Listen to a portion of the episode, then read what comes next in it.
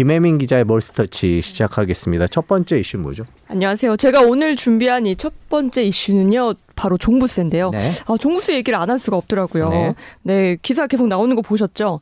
네 사실 네, 네. 종부세는 이 부자세 성격이 강해서 뭐 전 국민이 다 내는 건 아니고 일부 아주 극히 일부만 내고 있습니다. 하지만 갑자기 너무 많이 오르다 보니까 여기에 대한 저항이 이번에 굉장히 큰 상황이에요. 네. 2005년에 처음 도입이 됐거든요. 우선 간단하게 어떤 세금인지 설명을 드리면 어 종부세는 매년 납부하는 기준이 조금씩 달라지고 있습니다.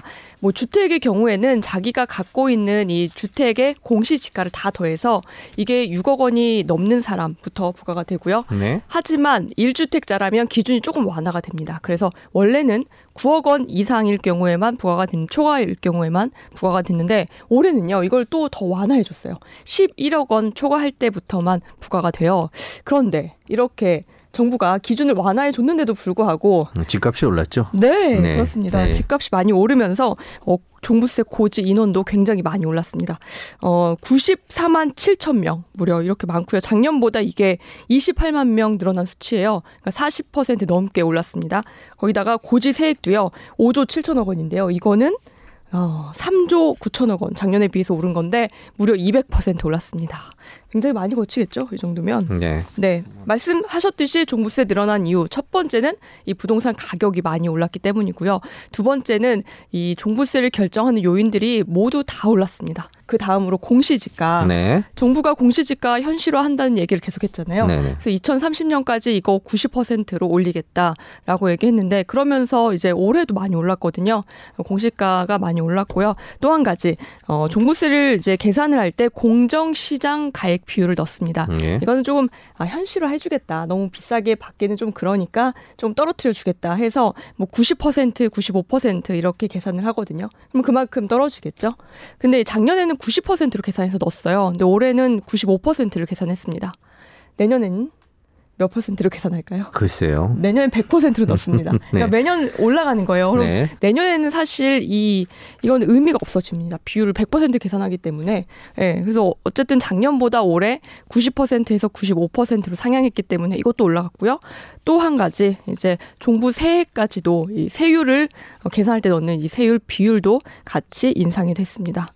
네, 이렇게 되면서 어 종부세를 내는 사람들은 굉장히 많이 항의를 하고 있어요. 네. 그래서 아니 그러면 내면 이거 어차피 부자세고 좀그 부동산 많이 갖고 있는 사람들만 내면 되는 거 아니냐? 뭐 일반 서민들은 상관없는 거 아니야? 라고 생각할 수 있는데 문제점이 뭐냐면 이렇게 집주인들이 비싼 세금을 내게 되면 그게 그 아래에 있는 뭐 전월세를 사시는 분들에게 이 세금이 전가될 수 네, 있다는 네, 그렇죠. 부분이에요. 예. 네. 그래서 이게 어 전가되지 않도록 또 이 전월세 사시는 분들을 보호할 수 있도록 이 정부의 대책이 좀 시급한 상황입니다. 네, 종부세 갖고 어제 하루 네. 기사들이 참 많았었죠. 음. 통계가 맞느냐라는 그 몇 퍼센트 안 된다라는 아, 게 네. 맞느냐라는 논란도 있었죠. 단순히 사람 숫자로 계산을 할 것이냐, 가구수를 그렇죠. 따져서 해당자를 네. 얘기할 것이냐 논란이 있었는데요. 매년 종부세 나올 때마다 음. 기사들이 많이 나오는 것 같습니다. 두 번째가 금리 인상이네요. 네, 어, 이번 주에 한국은행의 이 금통위 회의가 열립니다. 네. 바로 25일인데요. 올해 이제 사실상 마지막 회의죠. 그런데 한국은행에서는 그동안 뭐 1년에 두 번 정도는 금리를 두 번은 금리를 올리겠다 얘기를 했고 네. 이번이 마지막 회의니까 네. 그럼 이번에 올, 올리지 않을까 이런 합리적인 추측이 네. 가능하죠. 그래서 대부분의 사람들이 아 이번에 0.25% 포인트 올라갈 거다라고 예상을 하고 있습니다. 그렇게 되면요 이제 기준금리 현행 0.75%에서 1%대로 올라가게 네. 되는 겁니다. 이렇게 되면 우리 증시에는 어떤 영향을 미치나 이런 거 많이 궁금해 하시잖아요. 네. 그런데 아, 제가 전문가들 의견을 좀 들어보니까요. 아, 이미 어느 정도 선 반영이 됐다라고 보는 게 많고요. 어, 아무래도 뭐 대출 금리는 같이 오르겠죠. 네.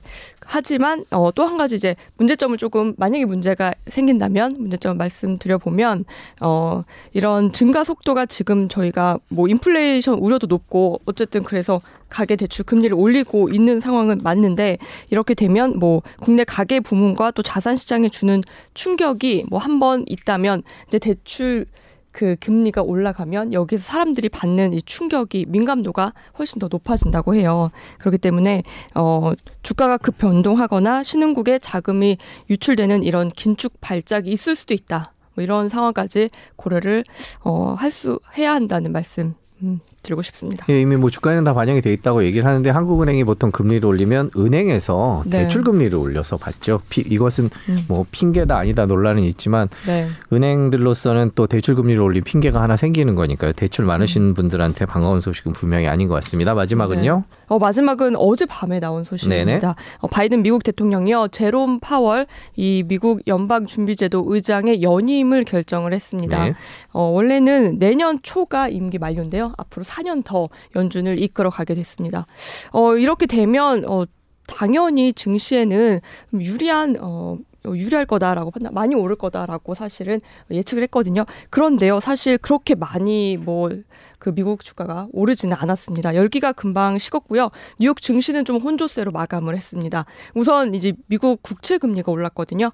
금리에 민감한 이 기술주들이 약세를 보이면서 나스닥이 빠졌고요.